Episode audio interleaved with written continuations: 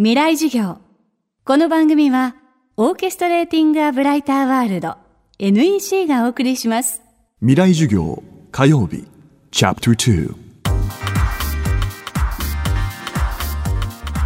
未来授業。今週は富山義雄さんの授業をお送りします。テーマは武器を楽器に楽器がつなぐ平和の絆少年時代にジャズに出会い大学卒業後夫婦ともに渡ったニューオーリンズ。1968年今から半世紀前のジャズの都は若い日本ミュージシャンを温かく迎えてくれました。全身がジャズに使った5年間を経て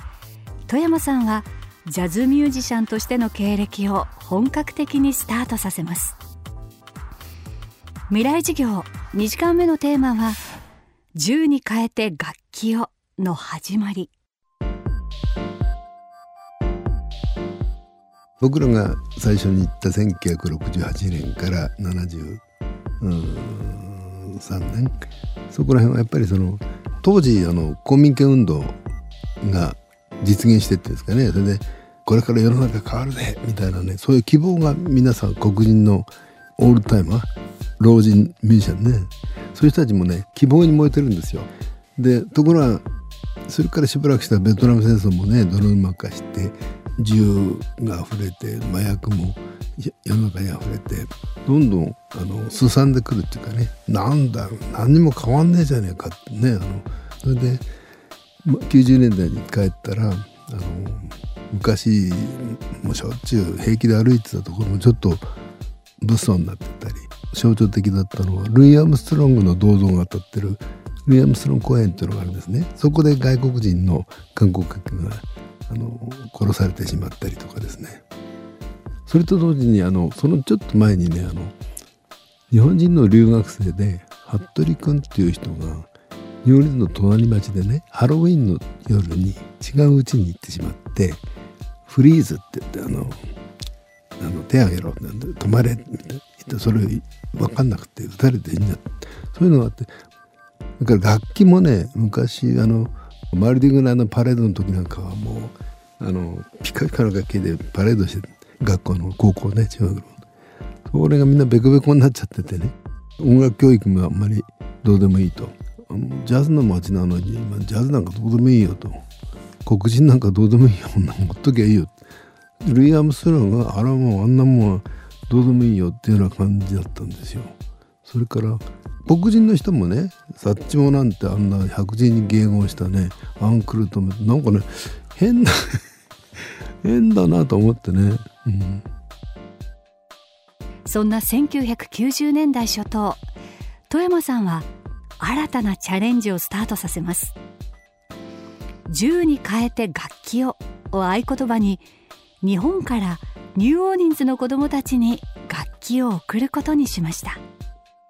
まあ、そういうことがあってあの本部があのニューオーリンズであったんですけどルイ・アムスロン協会の日本支部を作らないかという話があってじゃあやりましょうっていうことになって。で僕は引き受けたんですけど確かに僕はあのジャズの映画の映像とかね集めてたり演奏もしますしレコードも持ってますしそういう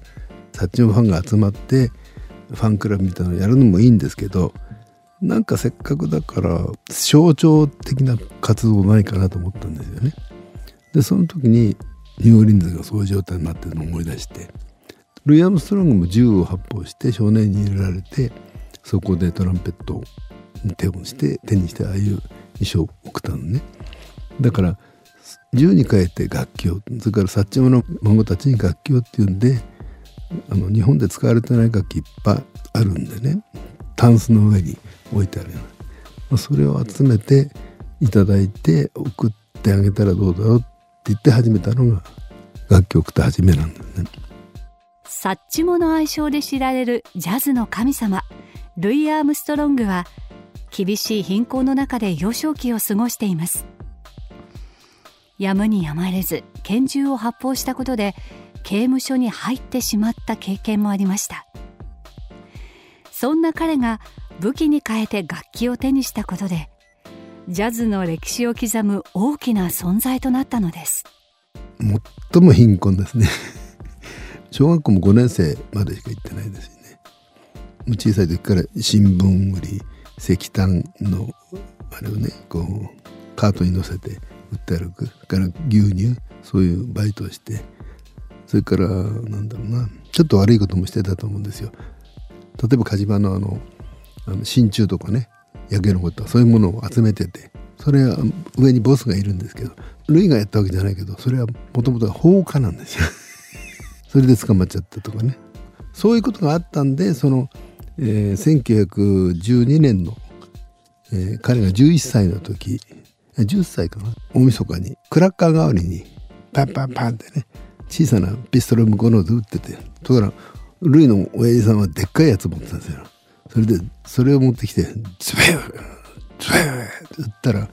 お巡りさんが後ろからバッ。それで本来だったらあの保釈になるんでしょうけど前にその火事場泥棒をやってるもんだから。それで少年に入れられて。でもそこでトランペットと出会ってですね。だから今の銃社会のアメリカの状況に非常に似てるっていうか参考になればなと。しかも日本から言うとねあのアメリカの中で言うよりもまた、まあ、なんか効果あるかなと思って1本でも2本でもと思って始めたんですよ。未来事業。今日のテーマは銃に変えて楽器をの始まりでした。明日も富山義雄さんの授業をお送りします。未来授業。この番組はオーケストレーティングアブライターワールド NEC がお送りしました。